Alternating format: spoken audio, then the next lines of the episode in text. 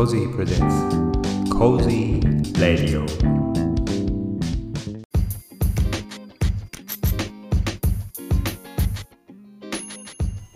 皆さんこんにちは。こんばんは。コジーレディの時間です。第8回目の配信となりました。この番組のホストを務めます。コジーです。この番組は私コジーが日常感じたことを思いのままにお話しする音声ブログ的番組です。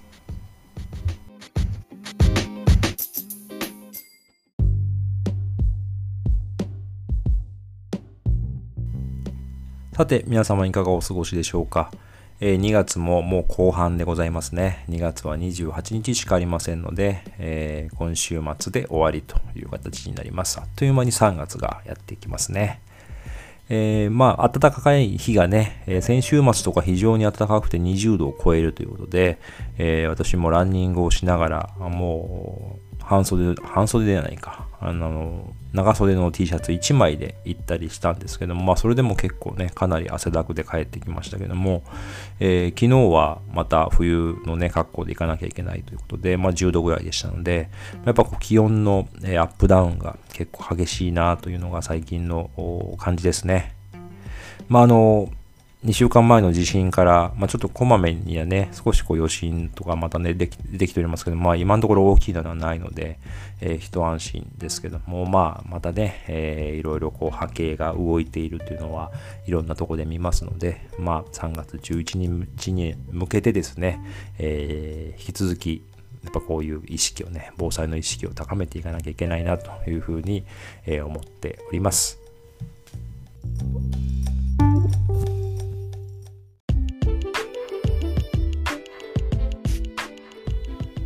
今日はですね、えー、マラソンのお話の後編をお届けする予定にしておりますが、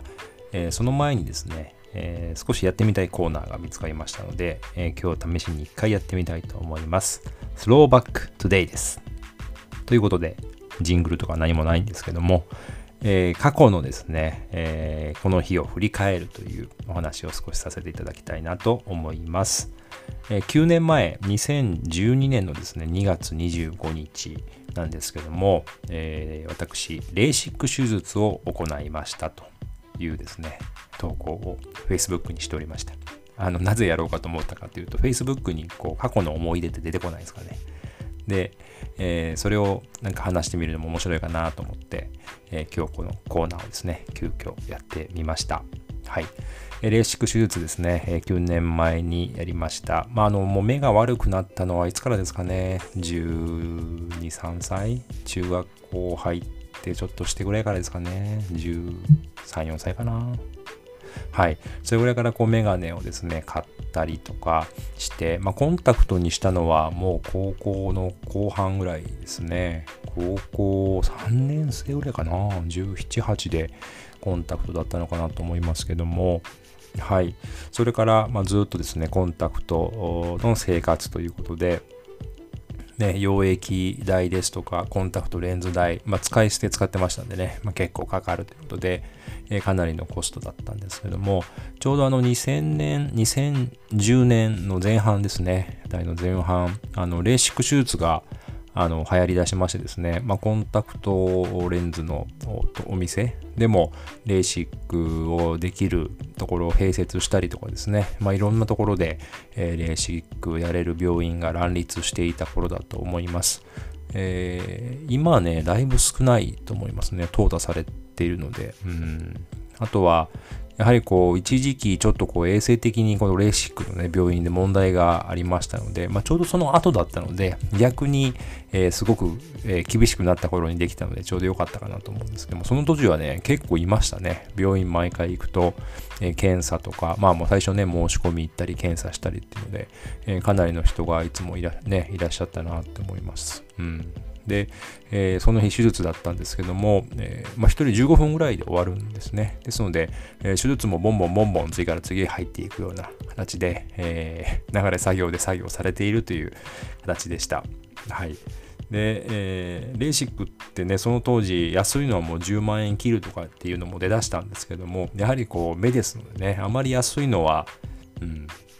夜車のライトをですね、見た時の反射がとかね、いろいろこう、あの、例を見せられて、えー、安いのだとこういう風に見えますとか、で、もう少し高いとこんな風に見えますとかっていう風にね、提案されたので、えー、一番高くはないんですけども、ちょうど真ん中ぐらいのやつをね、選んだような気がしますね。20万ぐらいだったような気がしますね。はい。で、あの、目の検査をね、えー、事前にした時に、えー、網膜劣光という目のですね、網膜に穴が開いているという。よくこれ近視の人はね、多いらしいんですね。近視ってこう引っ張られるらしくて、こう、その時に目に、えー、こう穴が開くらしいんですけども、ま、網膜にですね。でそれをこう先に、えー、埋めとかなきゃいけないと。じゃないと、ね、レーシックの手術するときに破れちゃう。だからこれ網膜剥離ですね。ですので、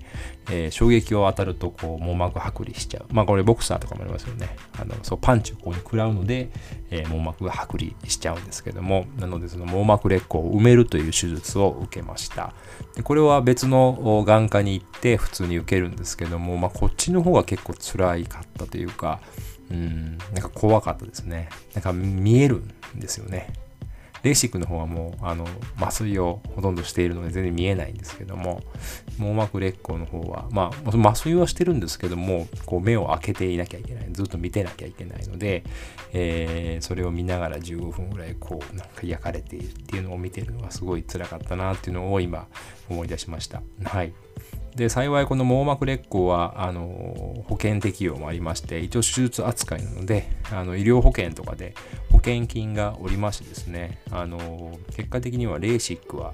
えー、タダでできたんじゃないかなというぐらいの、えー、感じでした。あのレーシックをやったことに対しても保険金が少し出た医療保険があったのであのほとんどタダでできたなという印象です。はい。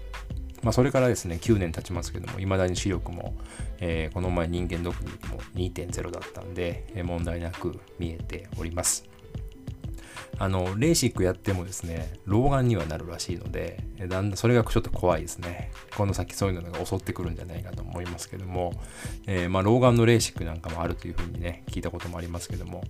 うん、あのーちょっとね、最近のレーシックの動向はあまり見ていないので、えー、どんな風に進化したのかっていうのはあんまよくわからないんですけども、あのー、本当にね、コンタクトから解放されて、えー、もうお風呂とかプールとか海、全然気にせずに行けますしね、ダイビングとかしても全く問題ないので、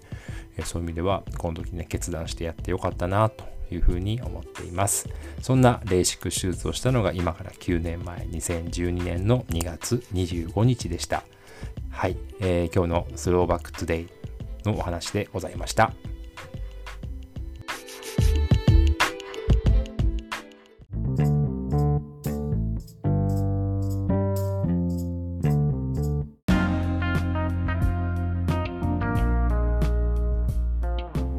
今日はランニング生活の、えー、後半戦ということで2015年から、まあ、現在までのお話をしたいと思います。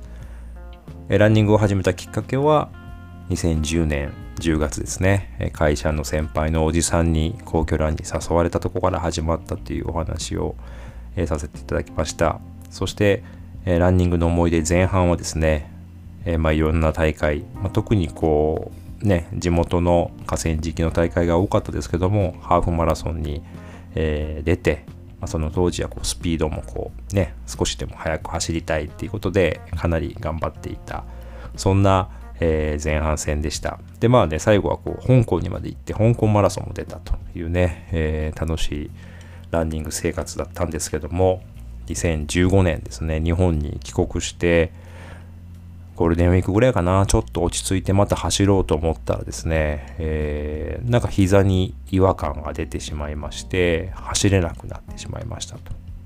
で、その時に、えー、まあ、近くのね、整形外科さんに行ったら、うん、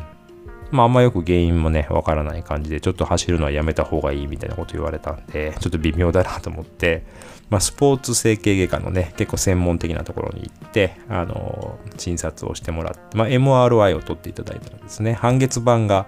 えー、少しこう傷んでいると。まあ、これが痛みの原因でしょうね、ということを言われて、まあもう半月板っていうのはこう一度こう傷がついちゃうと、あのー、修復できないそうなので、まあ、とりあえず痛みをね、えー、抑えるということは注射を打ったりとか走らないということでできるそうなんですけども根本解決はできないというふうに言われてしまいました。ただまあそこからね、えー、一応その病院はリハビリがあの受けられるということもありまして、えー、半年ぐらいかな保険で受けられるのは、まあ、半年か7ヶ月か忘れましたけども5ヶ月かな。まあそれぐらいなんですけども、えリハビリ、週1回こうリハビリ行ってね、理学療法士の先生にこうマッサージをしてもらって状態を確認してもらった後、少しこうトレーニングをするというのをですね、やって、まあ足の動きを少しずつこう回復させていくということを、えやりましてですね、えー、まあそれが落ち着いてきた頃にようやく少しずつ走れるようになってきたという形ですね。まあその時先生からはもうなんかね、走るだけではなくて自転車とかもあるよみたいなことも言われちゃったんですけども、まあ、自転車もね、えー、ちょっと買いました。その時までは普通のまあママチャリみたいだったんですけど、ちょっとこう、サイクル朝日に売ってるなんか通勤用の自転車みたいなんで、まあ、ロードバイクとまではいかないんですけども、少しこう、スポーツタイプの自転車で、えー、その当時会社まで約10キロだったんですけども、まあ、ランニングできないっていうのもあったので、えー、自転車で会社に少しこう通ったりしてですね、えー、ランニングの代わりにしていたことを思い出します。で、まあ16年からですね、えー、また走りたいなと思ってたんですけども、やはりこう定期的にね、走ってないと体重がやっぱこう増えてきて、えー、また走るにしても膝に負担がかかるよっていうふうに言われたので、え、これは痩せなきゃいけないということで、まあ、あの食事とですね、あとは運動。先ほどの自転車通勤っていうのを、えー、かなり週1回から始めて週2ぐらいは行ってましたよね。うん。まあ、夏場ぐらいまで、春先から夏場ぐらいまでは行ってた気がしますね。で、まあ、着くとね、すごい暑いんで、もう着替えますとですね、着替えて、シャワーはないですけどね、着替えて拭いて、みたいな、それから会社に入るというようなこともやって、えー、おりまして、その上はね、みるみる体重が減っていくんですね。これあのダイエットの話っていうのを一回したいと思ってるので、どっかでまた別の機会でお話しますけども、あの、レコーディングダイエットと言われるものなんですけども、それをやって、えー、みるみる体重が減っていきました。はい。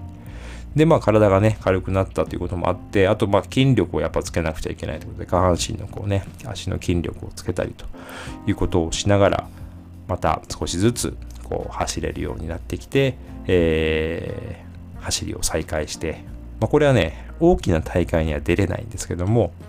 まあちょっと自信がない。なかったですね。まあ、10キロまで戻すのが精一杯だったのかな。12、3キロ、15、5はいったかな。まあ、それもこう、膝の状態を見ながら少しずつこう、ね、走っているということなので、爆弾を抱えているようなもんですよね。いつまた爆発するかわからないんで、あの、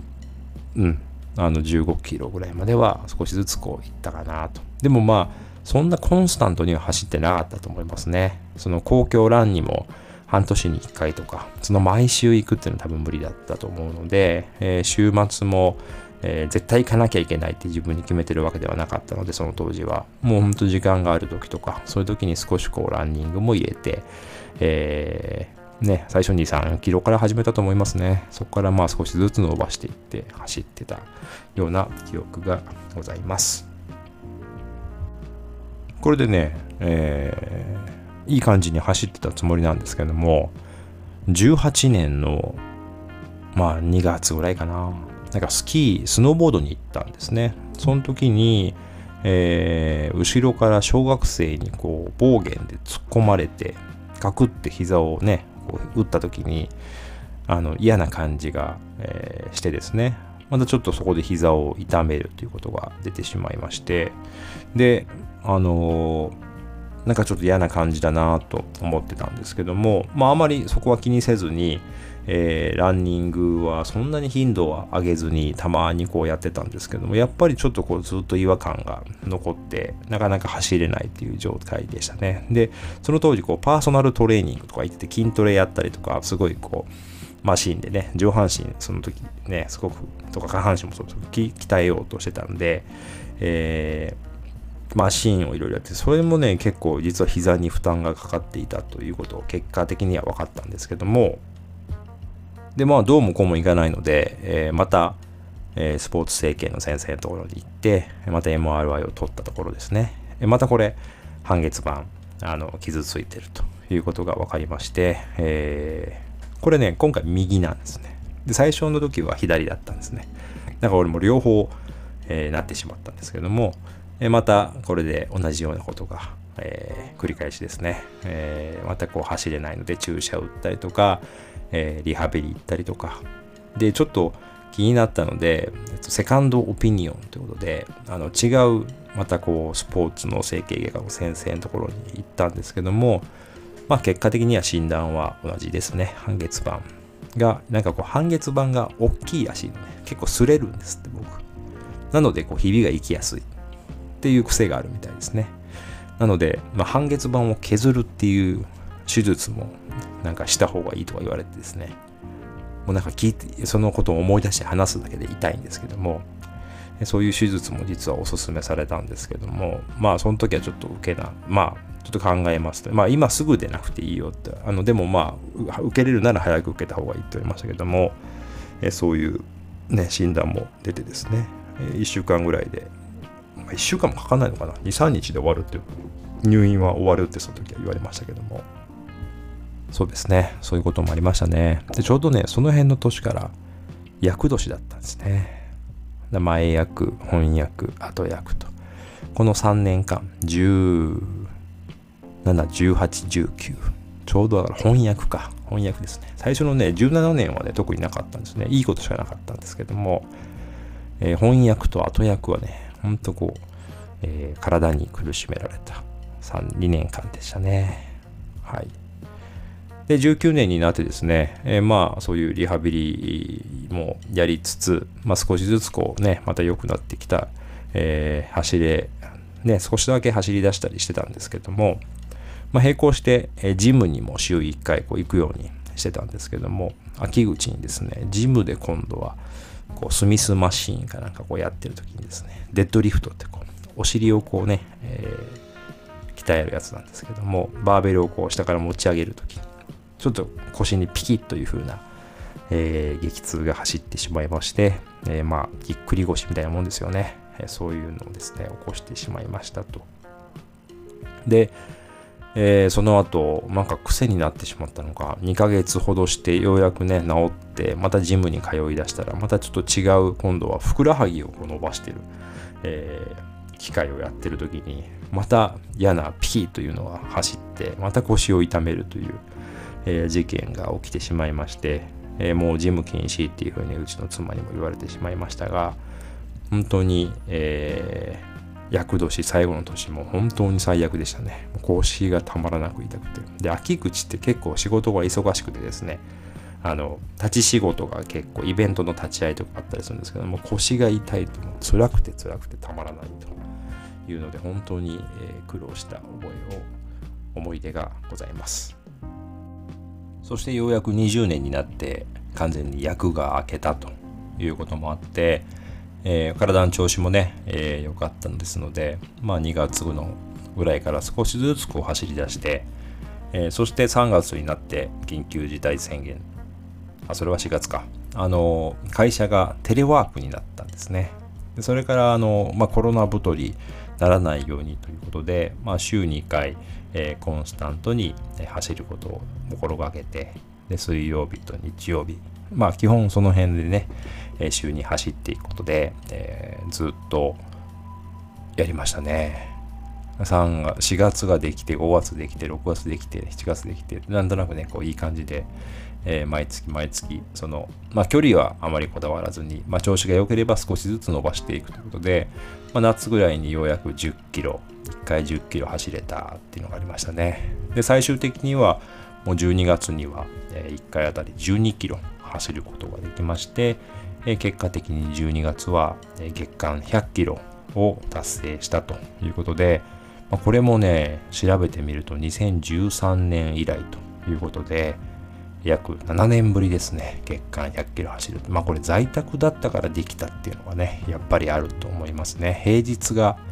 あのー、すぐに走れたというか、まあお昼休み走ったんですね、最近ね、冬場寒いので。なので、そういうことで100キロ行きましたよということでした。なので、えー、年間の走行距離も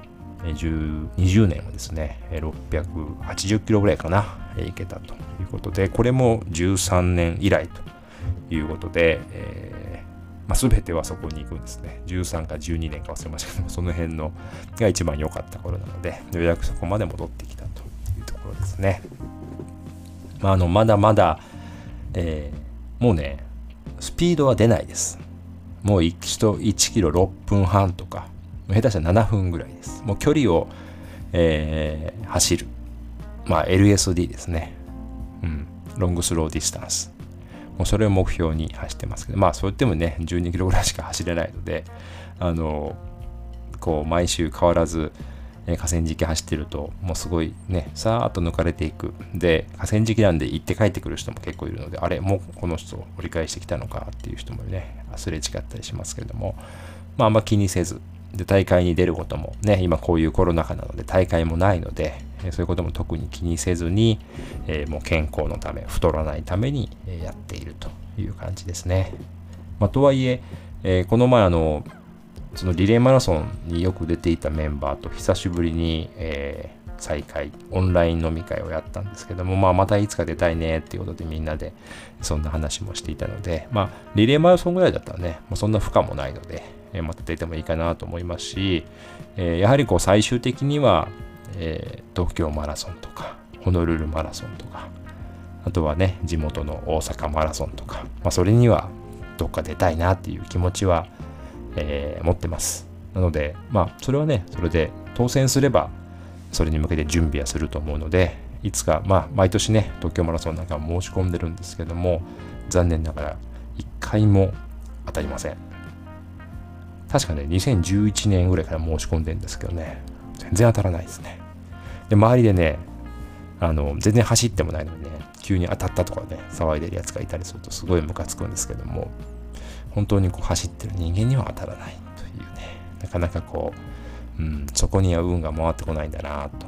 いうふうに思ってまして、これ厄年の時に当たったらどうしようかなと思いながらも申し込んでたんですけども、それでも当たらないと。いうことで、相当ね、東京マラソンにはご縁がないのかもしれませんけども、まあ、ちょっとね、今コロナのこういう状況もあって、いろんなマラソン大会とかもね、中止になっていったりとか、あとは、まあ、協賛者さんがね、えー、もう今、ね、厳しいので、まあ、本業が厳しいのに、えそういう広告にお金が使えないということで協賛ができないというようなケースもあってですね、大会が、まなくなったりとかいうのもあるようです。なかなかやっぱコロナでね、そういうふうなマラソン大会なんかにも影響出てきているのは非常に寂しいところではあるんですけども、まあ、これも早く、ね、落ち着いて、また普通にこう大会なんかがね、できたらいいなというふうに思っています。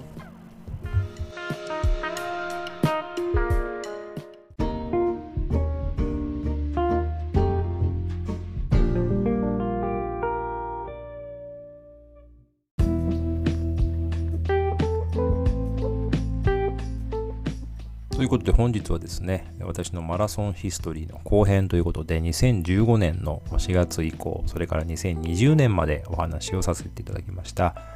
えー、15年以降はですね、ほんと怪我との戦いと、まあ、戦っているほどではないんですけども、まあ何かあるとすぐ怪我をしてしまうというね、厄年の3年間もありましたので、あまりいいね、年ではなかったですけども、